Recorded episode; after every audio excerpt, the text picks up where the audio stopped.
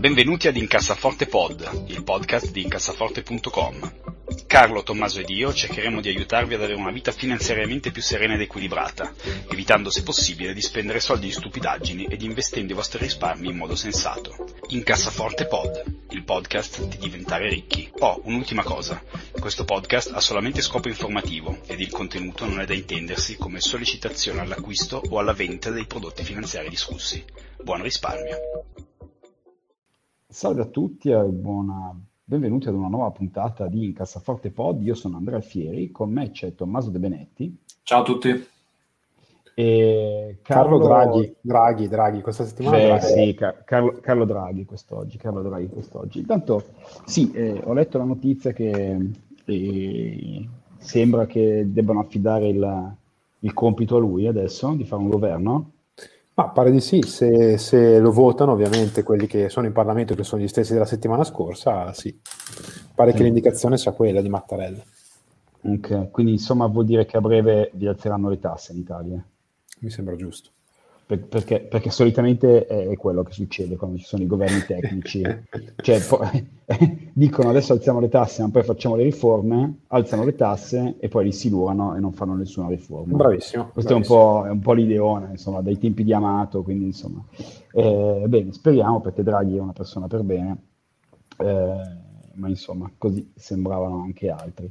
Ehm, bene, facciamo un attimo un update della situazione. Io eh, penso dopo 1000-1500 anni eh, ho scritto anche un, uh, un post sul, sul, blog in Cassaforte sulla questione di GameStop, eh, che è brevemente arrivata, eh, se non ricordo male, a 490 dollari giovedì scorso. Eh, in questo momento è a 90, eh, dopo aver fatto un simpatico meno 60% ieri eh, e quest'oggi sta aprendo nuovamente a 0,87. Carlo, vuoi fare un po' una, una cronistoria? Anzi, forse Tommaso ha seguito bene. Ma è un po' a un certo punto ho deciso di non seguire più perché mi aveva talmente dato fastidio questa cosa che ho smesso di seguire.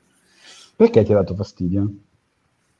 Ma perché a un certo punto si parlava solo di GameStop e dello short squeeze e poi tra l'altro sono andato anche a vedermi sto Reddit di... Uh, uh, Wall Street uh, Bets ed è pieno di uh, proprio il, il, peggio del peggio dei bros che puoi trovare sulle message board americane. Mi, mi ha dato proprio fastidio a livello viscerale quindi ho detto guarda non ne voglio più sapere niente. Ma poi da un giorno all'altro cioè prima era GameStop poi c'era l'argento poi c'era il Dogecoin. Cioè mh, nel giro di quattro giorni sembrava che ogni giorno ci fosse una cosa a un certo punto ho deciso di fare tune out e dedicarmi a delle cose più importanti nella mia vita.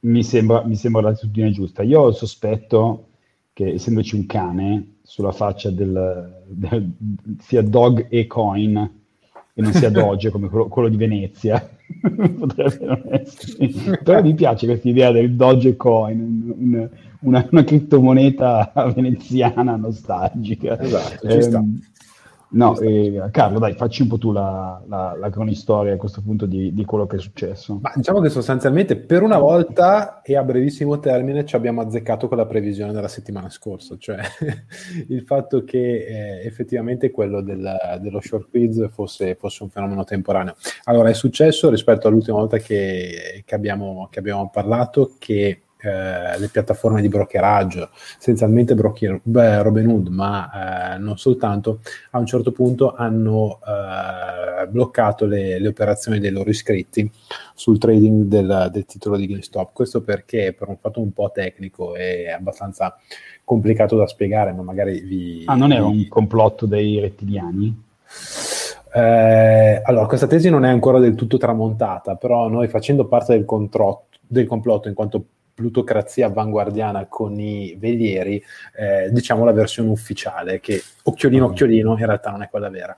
No, ehm, diciamo che per tutta una serie di ragioni tecniche e finanziarie abbastanza, abbastanza complicate, ma che, insomma, che si riesce poi a, a, a comprendere con un giro di Google abbastanza veloce, eh, questi operatori hanno dovuto eh, coprirsi dal, dalle cosiddette margin call. Quindi sostanzialmente se avessero eh, lasciato carta bianca ai loro iscritti di continuare ad operare sul titolo di GameStop, a un certo punto sarebbero dovuti saltare per aria. Eh, la cosa da portare a casa, con eh, riferimento in particolare a Robin Hood, ma non solo, eh, è questo che ancora una volta nessuno vi dà niente gratis. Cioè Robin Hood in questi ultimi anni se ne era parlato un po' dappertutto, anche su Uh, giusto per citare un blog che a noi è molto caro e un podcast che a noi è molto caro, Animal Spirits, eh, questa cosa del, del fare trading eh, con le azioni gratuitamente eh, insomma, è sempre sembrato un po' sospetto. Eh, in realtà, infatti, eh, poi si, si, si, ricorre, si rischia di incorrere in questi problemi. No? Eh, c'era un tweet molto simpatico di adesso non mi ricordo quale noto, noto esponente della, della blogosfera economica il quale diceva beh sì insomma dai, è, è stata una fregatura questa, questa, situazione di Robin Hood, però tutto sommato, dai, avete avuto le commissioni gratis, no? Eh, che molto, molto ironicamente, insomma, poneva l'accento sul fatto che ancora una volta non, pasti gratis non ce ne sono, ecco. Sì, sì, sì, eh, infatti eh, Robin, due cose. Intanto il, l'amministratore delegato e fondatore di, di Robin Hood ehm, è andato al pomeriggio in televisione dicendo no, non è vero, noi non abbiamo nessun problema di liquidità, è tutto a posto, abbiamo dovuto interrompere il trading per coprire delle margin call, ma siamo pieni di liquidità. Eh, e il giorno dopo invece è stato annunciato che hanno avuto un'iniezione di capitale di 3 miliardi di dollari, eh, appunto per questioni, per questioni tecniche. Se, se, vi interessa, io nel, nell'ultimo faccio un po' di spamming, ma nell'ultimo blog eh, appunto del, che ho messo sul post e sul, sul, podcast, eh, buonanotte, nell'ultimo post del blog ehm, c'è una, una ho, ho, messo il link, intanto l'ho spiegato un pochino più nel dettaglio, ma poi ho messo anche il link ad un bellissimo Twitter thread che entra molto nel dettaglio della cosa anche dal punto di vista tecnico, quindi se volete capire esattamente che cosa è successo, perché è stato interrotto il trading solo su alcune eh, su alcune azioni, eh, solo su alcuni eh, broker, eh, è perfettamente, perfettamente spiegabile. Ehm, quali sono le lezioni che ci portiamo a casa? Eh, io personalmente mi porto a casa il fatto che queste cose è come andare al casino, solo che è un po' meno divertente, perché al casino, eh, se andate in America, vi danno anche da bere gratis. Ehm, si è fatto un grandissimo parlare di questa cosa, poi alla fine, quando un'azione in dieci giorni passa da 20 a 400 e poi nel mezzo di una settimana, nel mezzo di un giorno fa meno 80, più 70, più 200, eccetera, eh, gli unici che ci, che ci guadagnano per davvero sono appunto gli hedge fund eh, che hanno gli algoritmi e quando voi e hanno sistemi di trading a, a, sofisticatissimi che quando voi eh, urlando l'ho letto su internet andate a comprare delle azioni GameStop è con loro che voi state facendo trading e loro sono più esperti, più attrezzati, non usano Robin Hood, diciamo, eh, e quindi adesso per, per, usare un termine tecnico di solito ve la buttano in schiena, insomma. Eh, Tommaso, tu che sei relativamente giovane, diciamo, come, come investitore, quando vedi queste cose ti, ti ecciti e vorresti buttarti diciamo nella, nella ressa? Oppure sei, esci, ne esci più convinto diciamo dell'attitudine slow and steady che, che abbiamo da sempre? Ma uff, più convinto dell'attitudine slow and steady non so, eh, ho provato a seguire un po' la discussione, ci sono un sacco di aree che assolutamente non capisco, cioè se andate su Wall Street Bets e provate a seguire i thread, metà delle cose che dicono io non riesco a seguirle. E quindi a quel punto mm, mi trovo un po' in difficoltà, nel senso che non avendo soldi che posso proprio buttare in questa maniera randomica, cioè se avessi i miliardi dico vabbè, non me frega niente anche se non capisco, li metto e poi vediamo.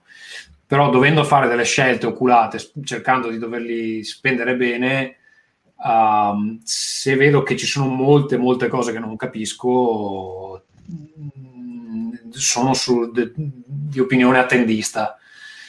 E, e, questo era uno di quei casi dove comunque mi sono letto tutto il possibile, l'hai spiegato bene tu nel blog, eh, ho seguito una serie di thread, Twitter, eccetera.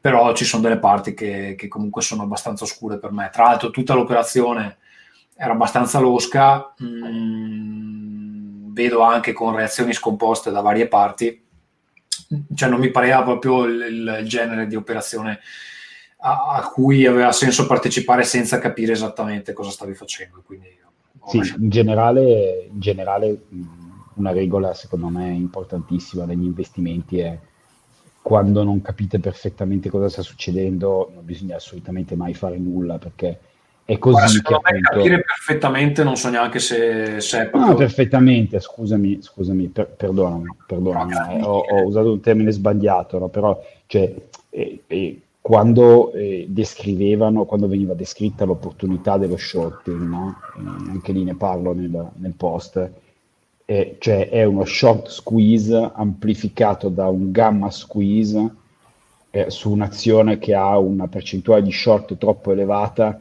sul flottante. Allora, se non avete capito che cosa vuol dire questa frase, cioè non dovete buttarvi in questa cosa. Io cosa fosse un gamma squeeze fino alla settimana scorsa non, lo, non avevo la più pallida idea, no? No, Quindi se qualcuno, cioè, se qualcuno vi dice c'è un gamma squeeze e voi pensate che sia un gruppo di musica, di musica punk, eh, non, è meglio non buttarsi. Ecco, è, cioè, non, non, bisogna capire perfettamente tutto, ma almeno avere un'idea di cosa sta succedendo. Sì, diciamo, aggiungo che anche qui vale la regola generale di cui abbiamo parlato tante volte. No? Un buon consiglio per chi fa trading è segnarsi da qualche parte perché in un certo momento ho fatto un qualche cosa, cioè ho comprato o ho venduto un'azione tipicamente, no? ed essere in grado poi a distanza di tempo di riguardare quello che si è scritto e eh, vedere, fare propria la motivazione per vedere se è stato qualcosa eh, che è stato fatto con un senso, con una certa razionalità, oppure se è stato fatto a caso. Quindi qui se uno non è in grado di spiegarsi razionalmente perché entrare dentro allo short squeeze di GameStop, è meglio che ne stia alla larga. Quindi questa secondo me è la, è la, è la versione più, più, generale, più di buon senso. Eh, giusto per far ridere, l'altro giorno stavo leggendo una serie di annunci di lavoro e eh, tra le richieste di, di, eh, delle competenze per, per, i candidati c'erano tutta una serie, era un lavoro IT, c'erano tutta una serie di, di competenze e la, eh, chi ha fatto l'annuncio molto simpaticamente ha scritto se non sapete cos'è questa cosa dovete cercarla su Google, non mandate neanche la candidatura. E qui più o meno è la stessa cosa, cioè se non sapete cos'è uno squeeze, uno short squeeze, un gamma squeeze, non c'entrate in un'operazione del genere, ecco anch'io non lo sapevo cos'era un gamma squeeze fino a una settimana fa e continuerò a vivere tranquillo anche adesso che lo so senza entrarci dentro. Sì, sì, non penso, non penso che la nostra vita cambierà in modo radicale adesso che sappiamo che cos'è un gamma squeeze. Um, bene, eh, cosa dite? Facciamo un pochino di email. Ci hanno scritto un po' di persone nelle ultime settimane, ehm, quindi direi eh, che andiamo avanti. In primis volevo fare un saluto speciale ad Enrico eh, che ha scritto una bella mail eh, breve ma sentita, si vede, insomma Enrico sembra eh, abbia avuto dei momenti un po' complessi negli ultimi tempi e ci ha detto in modo molto sincero che il nostro eh, podcast eh, di Cialtroni eh, ha aiutato un po' a tirargli sul morale. Quindi bene, grazie mille per le belle parole Enrico. Eh, passiamo alle altre mail con domande più, più, più puramente finanziarie. Vai Tommaso. Allora, vado con l'email di Giuseppe. Ciao ragazzi, inizio con il ringraziarvi per il meraviglioso progetto che state portando avanti. Ho 24 anni e vorrei andare a vivere da solo tra circa 3 anni. Non so ancora se comprerò casa o no.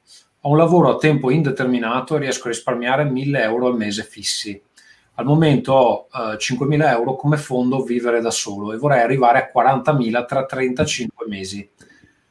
Quale potrebbe essere il migliore investimento? Money Farm, ETF Vanguard, conto deposito?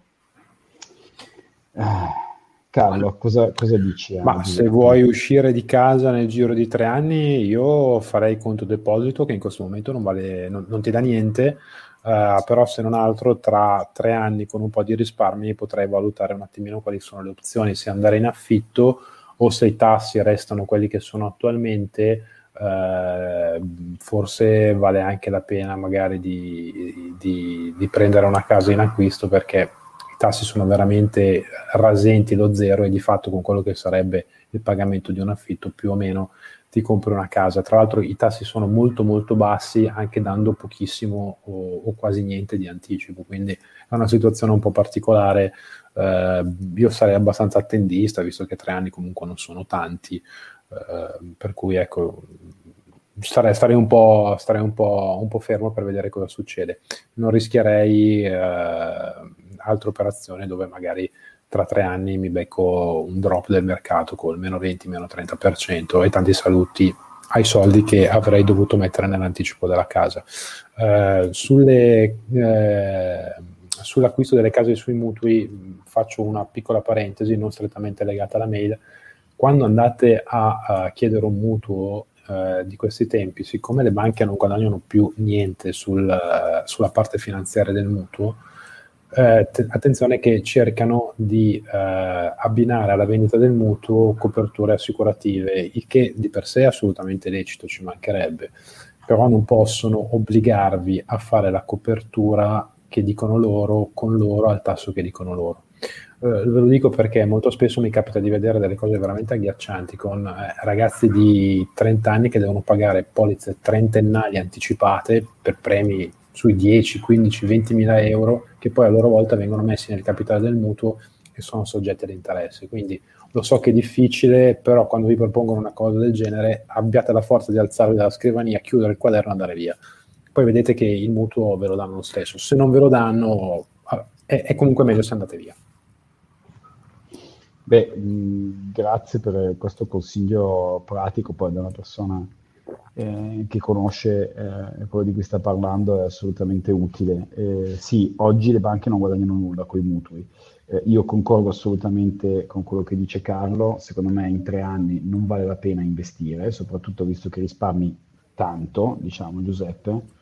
Eh, sì, non so dove tu viva, se tu vivi in posti dove l'immobiliare è piuttosto basso, potresti considerare quello che diceva eh, Carlo, cioè visto che adesso i mutui hanno tassi molto bassi, anche mettendo giù poco eh, diciamo, capitale iniziale, potresti provare a vedere se riesci a comprarla prima la casa, eh, perché magari, magari è, potrebbe essere fattibile, in quel caso no, mh, immediatamente tu entri in possesso della, della cosa e inizi a, a, investire il tuo risparmio per ripagare anche il capitale. Eh, poi ci scrive una, un ex cestista NBA, Tommaso.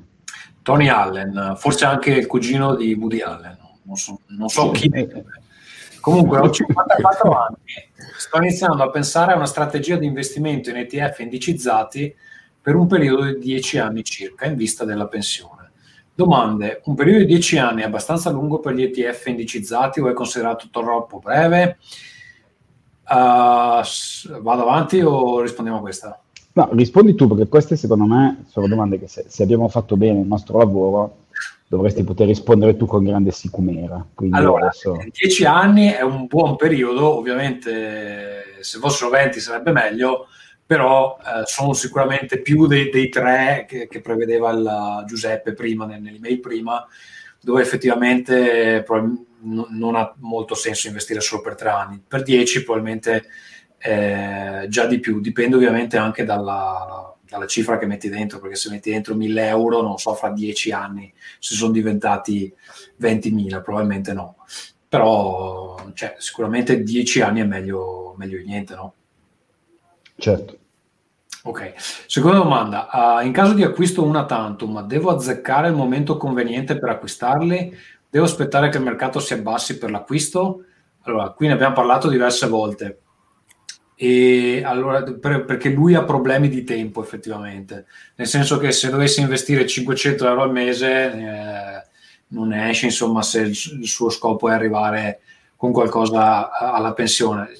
Quindi qui eh, dovresti avere la fortuna di comprare quando i mercati non sono ai massimi, al momento lo sono, però io qui non saprei cosa dirgli perché lui ha un po' meno tempo rispetto a noi per uh, spaziare un po' fra fra gli investimenti, cosa, cosa gli direste? Sì, in quel caso le, la mia idea è sempre quella di in qualche momento iniziate, eh, perché, perché, comunque insomma è molto difficile, no? perché, perché poi la psicologia fa giochi strani, no? quindi quando la borsa è alta come adesso uno dice ah non investo perché è alta, poi scende del 20%, uno dice ah non investo perché magari scende di più, quindi cioè, è molto difficile, insomma una delle poche cose quasi certe è che eh, non investirete eh, mai tutti i vostri soldi nel momento migliore possibile, no? il contraltare di questa, di, di questa affermazione che è molto difficile anche che investirete tutti nel peggior momento possibile. Quindi se volete eliminare questo rischio, eh, eh, mettiamo Tony che tu abbia so, 10.000 euro da investire, eh, inizia ad investire 5.000 adesso, poi si spera che tu eh, ne risparmi perché eh, insomma se, se, vuoi investire per la pensione ai 54 anni devi avere comunque un tasso di risparmio molto elevato eh, e quindi appunto si presume che questi 5.000 euro tra, tra, qualche mese o tra qualche anno tu ne abbia degli altri da investire, quindi investi regolarmente e, e se la borsa va su sarai contento di aver investito qualcosa prima, se la borsa va giù sarai contento di avere degli altri soldi da investire dopo. In certe situazioni è importante cominciare da qualche parte, secondo me. Sì, aggiungo, aggiungo, una cosa su questo. Se Tony sta eh, lavorando e non ha già provveduto in precedenza, sicuramente mancando di 10 anni la cosa migliore da fare è aprire un fondo pensione, metterci dentro i primi 5.000 euro che risparmia e recuperare subito l'anno dopo la sua aliquota marginale, non so, il 30, il 40% come interesse. Il capitale garantito, eh, quindi se devi fare solo una cosa fai assolutamente questa a 10 anni dalla pensione. Poi se ti avanzano soldi da risparmiare oltre quei 5.000 euro, mettili da un'altra parte. E poi chiede alla fine, stessa cosa, tra 10 anni dovrò aspettare il periodo migliore per liquidarli. Ovviamente vorrai liquidarli quando i mercati sono alti, però è difficile perché anche adesso noi diamo per scontato che i mercati siano altissimi, ma cosa succede se continuano ad andare su per altri tre anni? Cioè, quello è il discorso. Eh, sì, cioè. mm. sì, sì, non, non potendo sapere, eh, ti, ti dovrei porre il problema tra dieci anni, anche perché poi eh, arriverà un momento, eh, l'idea, no, quando si investe per la pensione, poi non è di dire ah che bello questi soldi li spendo tutti in cocaina e mignotte, anche se comunque potrebbe essere una scelta, eh, voglio dire, condivisibile. Gloriosa, leonina, direi leonina.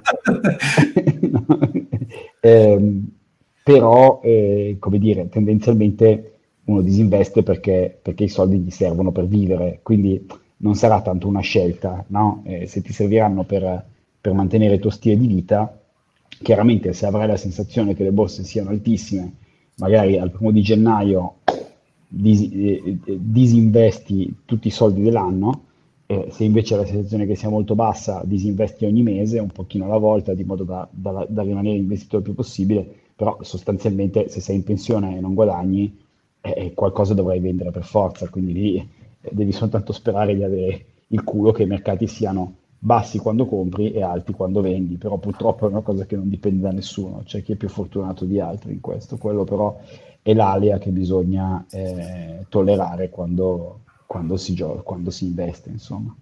Eh, leggo poi io un'ultima mail di Daniel, eh, perché eh, senza voler eh, fare assolutamente polemica, ma eh, esemplifica secondo me eh, un pochino quelli che sono i rischi eh, eh diciamo de- del buttarsi un po' a capofitto. Allora Daniel ci chiede, ehm, supponiamo che abbia voglia di investire un capitale di 200.000 euro, che tanto sono già tanti soldi, eh, dice il mio obiettivo è parcheggiare per sempre questi soldi, quindi già buona, positiva perché è un'ottica di lungo periodo, dice voglio avere un basso rischio e un rendimento annuo di almeno il 5%.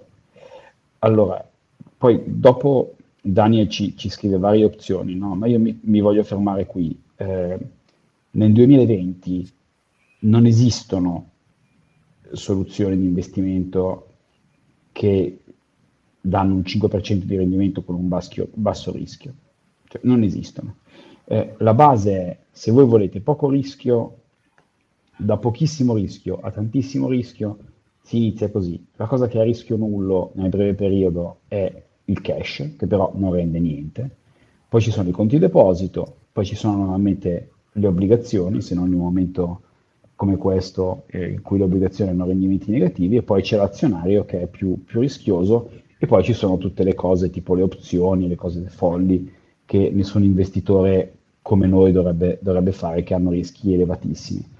Allora, non guardate cosa ha fatto la borsa negli ultimi 5 anni, 10 anni, perché guardate negli ultimi 5-10 anni i rendimenti della borsa americana sono 16% all'anno, ma non potete prendere questo ed estrapolarlo verso il futuro, anzi purtroppo quando voi guardate indietro nei 10 anni precedenti la borsa ha fatto 15% all'anno, è probabile che nei dieci anni prossimi abbia rendimenti molto insoddisfacenti. Quindi eh, oggigiorno con eh, le obbligazioni che hanno rendimenti negativi, i titoli di Stato che hanno rendimenti negativi, non esiste modo di parcheggiare 200.000 euro a basso rischio con rendimenti di almeno il 5%. Non so se voi li conoscete e sono legali, eh, fatemi sapere. Tommaso, Carlo, voi avete qualche idea? No, ci devono essere anche legali, no. L'unica, l'unica è che lui cioè, dice un rendimento di almeno il 5%. Cioè, questa cosa non si può garantire in nessun caso. E quindi eh, cioè, puoi scegliere delle opzioni che comunque hanno meno rischio di altre. Eh, magari al posto di azioni singole prendi de- degli ETF, eccetera, però mh, mm, appunto sta cosa che adesso ci stiamo abituando molto bene, infatti secondo me si preannunciano, può essere anche che continui a salire, quindi i prossimi rendimenti saranno al 50% all'anno, io me lo auguro.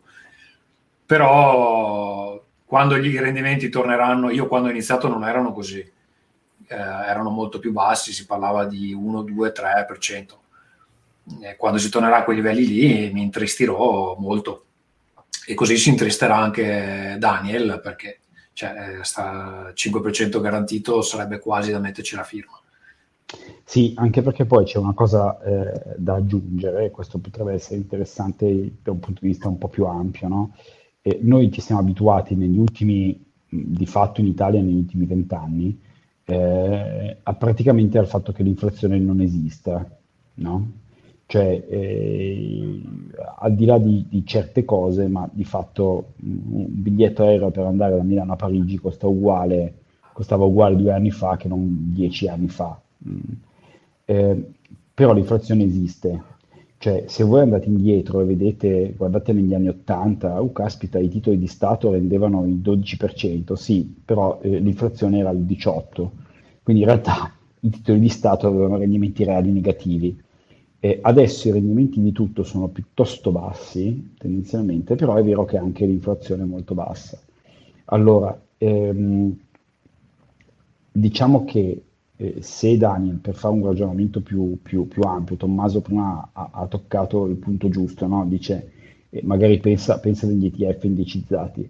Eh, tu pensa che se la tua ottica temporale è veramente il lunghissimo periodo, ok, quindi voglio parcheggiarli per sempre e sei relativamente giovane, diciamo una persona sotto i 50 anni, eh, nel lunghissimo periodo la cosa che più si avvicina eh, alla possibilità di avere rendimenti più alti, però con grande volatilità potenziale, è, sono, sarebbe un, un, indice mondo eh, azionario che storicamente, storicamente ha avuto rendimenti medi del 6-7% annuo pre-inflazione. Quindi poi secondo me tra morti e feriti ti esce il tuo 4-5% reale, ok? Però attenzione, questo non vuol dire che tu avrai 4-5% ogni anno, vuol dire che un anno magari hai 20 e l'anno dopo magari fai meno 40 e l'anno dopo magari fai più 50. Eh, quindi da tenere bene presente questa cosa qua.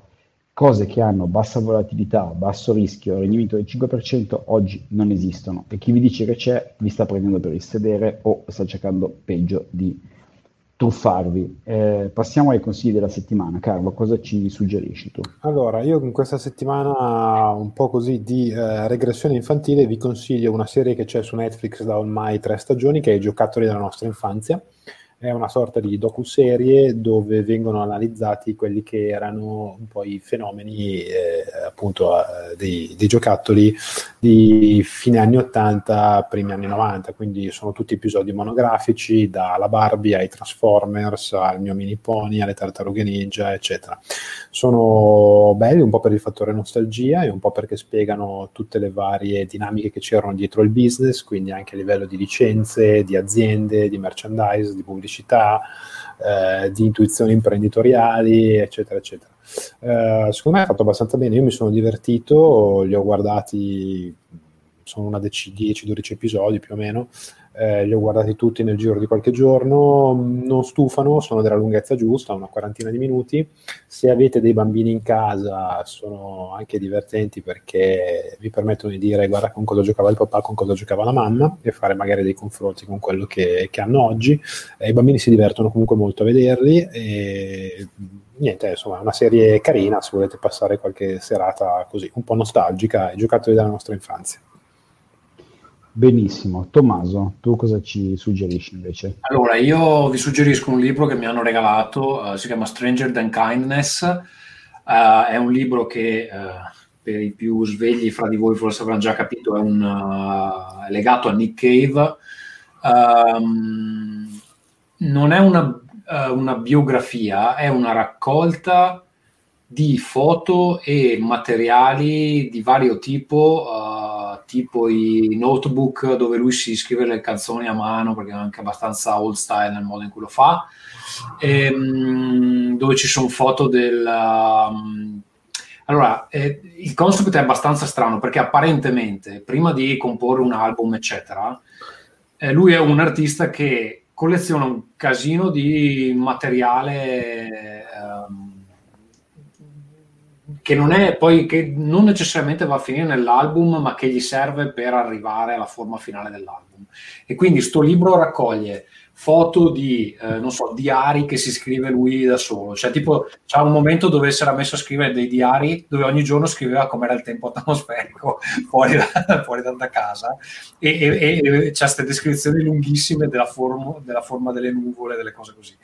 Eh, c'ha eh, dei libri che si è fatto da solo eh, appiccicando tipo delle foto de, di Gesù di, di, fianco a quelle di eh, prostitute, di fianco a lyrics che gli vengono in mente, disegnetti che fa su, sui notebook degli hotel cose del genere. Quindi un po' un miscellanea di cose interessanti relative all'artista che mi piace. Eh, c'è un bel saggio all'interno che parla un po' del rapporto di, fra Cave e la, la religione, che insomma mi ha raccontato anche delle cose nuove che non, che non conoscevo. E è un libro di, be- di, bella fattura, infatti ha un bel costo perché vedo che adesso sto guardando la, la versione americana che costa 70 dollari, penso in, quella europea sa- sarà su una sessantina di euro. Bello grosso, bello pesante, con delle immagini di alta qualità, però insomma se vi piace Nick Cave o se conoscete qualcuno a cui piace può essere un bel, un bel addendum rispetto alla roba più prettamente musicale. Mm, interessante, molto interessante. Eh, io vi suggerisco invece, ho scoperto quest'oggi, in un momento di, di, di, browsing feroce, e ho scoperto che c'è un'edizione stupenda, sembrerebbe, poi l'ho ordinata, adesso vediamo che, cosa, che cos'è, di Nausicaa della Valle del Vento, eh, il fumetto intendo, che secondo me è, è molto superiore al pur molto bello eh, anime eh, di Hayao Miyazaki, eh, sembra sia una versione un po' diciamo di quelle definitive, no? quindi hardcover, eh, eh, buona dimensione, eccetera, eh, di quello che secondo me è uno dei più bei fumetti manga, insomma, mai, mai fatti. Io l'avevo trovato bellissimo, è un po', diciamo, eh, come dire, un po' petaloso, no? un, po', un, un, po', gretino se vogliamo, nel senso eh, super ambientalista, però insomma Miyazaki è, è Miyazaki, io non, non, non, ho ancora trovato qualcosa che non sia stupendo. Eh, fatto da lui eh, sono, sono, quei fumetti quegli anime che possono vedere gli adulti, possono vedere i bambini di un anno e mezzo, cioè è un, veramente veramente una, una Disney giapponese. Ecco. Eh, Nausicaa secondo me è una delle sue produzioni migliori in assoluto eh, e il fumetto è stupendo e sono rimasto stupefatto di come costi relativamente poco eh, perché questa edizione super cartonata fighissima eccetera costa 70 euro che nel senso sono tanti soldi per carità di Dio eh, però contando che sono tipo mille passapagine, e quelli che una volta erano, se non ricordo male, in quelle specie di volumi doppi, quindi tipo Tankobon, erano tipo 8, eh, insomma, è veramente, è veramente non, eh, non male come, come, concetto. Quindi vabbè, Nausicaa della Valle del Vento, ehm, fumetto, quindi l'edizione originale, che secondo me è bellissimo. Bellissimo. Ah, ok, io avevo anche quella, la versione della Planet Manga. Sì, anch'io. E, sì, anch'io. anch'io. Eh, e poi è andata perduta da qualche parte in uno dei miei segni da traslochi e quindi adesso ho recuperato questa qua. Nel frattempo, eh, la nostra puntata eh, stiamo registrando da 34 minuti per essere precisi. In questi 34 minuti di pre-market, eh, GameStop, che partiva da 90, eh, quando abbiamo iniziato a registrare quotava 86, adesso quota 107 e eh, circa un minuto fa quando ho guardato quotava 120. Eh, quindi insomma vedete voi se, se, vi piace giocare in questo gioco. Eh, come ha detto qualcuno su, su Twitter, eh, non la mettete nel culo a Wall Street eh, facendo questo genere di cose, perché Wall Street non è l'avversario che c'è sul ring, Wall Street è il ring. Quindi se voi fate 150 milioni di trades e, e comprate e vendete 10 volte al giorno, è Wall Street che vince perché loro guadagnano soldi, Robin Hood, Citadel, tutta questa gente, i market makers come si chiamano, guadagnano soldi quando voi comprate e vendete. E poi ovviamente guadagnano soldi eh, comprando da voi basso e vendendo a voi alto, no? perché sono molto più bravi di voi mediamente a non fare queste cose. Quindi voi eh, se volete, tra virgolette, rompere il sistema, eh, non è portando tutti insieme in modo coordinato centinaia di migliaia di ordini ehm, sugli scambi, eh, perché così facendo fate soltanto, fate soltanto il, loro, il loro gioco. Bene, eh, io avrei finito. Tommaso Carlo, avete qualcosa da suggerire? Io sì. Bravo. Io sì volevo dire a tutti i nostri ascoltatori che nonostante le resistenze tecnologiche di Andrea, mi tocca tirargli fuori le informazioni con una tenaglia, siamo riusciti incredibilmente a, a, fare in modo che uh, il podcast finisse anche su un canale YouTube. Mentre lo registriamo, le puntate vengono registrate e poi le pubblichiamo in contemporanea, penso Andrea, non so se adesso sì, sì, sì, sì. L'idea è di pubblicarlo in contemporanea, perché teoricamente potremmo fare la live, ma mh, non ci vogliamo impegnare in quel senso. Ora, siccome il canale è appena aperto e assolutamente da configurare, eh, battaglia che cercherò di combattere con Andrea nei prossimi mesi, eh, ho creato una versione pronunciabile dell'indirizzo uh, del canale allora, trovate i video con le puntate di Incassaforte all'indirizzo bit.ly slash incassaforte-youtube. Ok, lo ripeto, bit.ly slash incassaforte, tutto attaccato, trattino YouTube. E da lì ci vedrete anche in video dove non mostreremo le nostre facce, semplicemente eh, ci vedete parlare, vedrete i nostri avatar che si illuminano quando parliamo. Questo Ma in realtà sì, si, si, intuisce più o meno la faccia. Io, eh, io indosso una maschera da sub, Tommaso no, è proprio chiarissimo e Carlo è, un, è, è, un'ombra che beve della birra, quindi insomma mi sembra una cosa molto giusta. No, io ti devo ringraziare totalmente Tommaso perché cioè, senza di te staremmo ancora a chiederci come registrare, quindi ci mancherebbe... Due pietre fra di loro cercando di capire perché non si registra. sì, esatto, esattamente.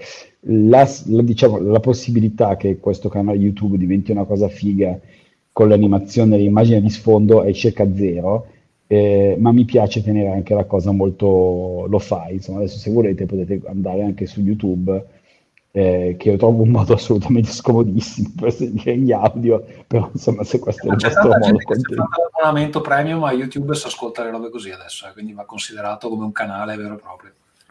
Ho capito, ho capito, magari ci faremo un secondo veliero grazie, grazie a YouTube. Eh, molto bene, Tommaso, tu avevi forse un progetto? No, basta, ne ho già parlato la scorsa puntata, adesso per un po' non, non vuoi ricordarlo, ok, perfetto, perfetto, perfetto. Molto bene, ringrazio tutti gli ascoltatori, ringrazio Carlo. Ciao a tutti. E ringrazio Tommaso, che possiamo trovare su Twitter a... Eh, Benetti, ciao. Esatto, ciao ciao. Ciao.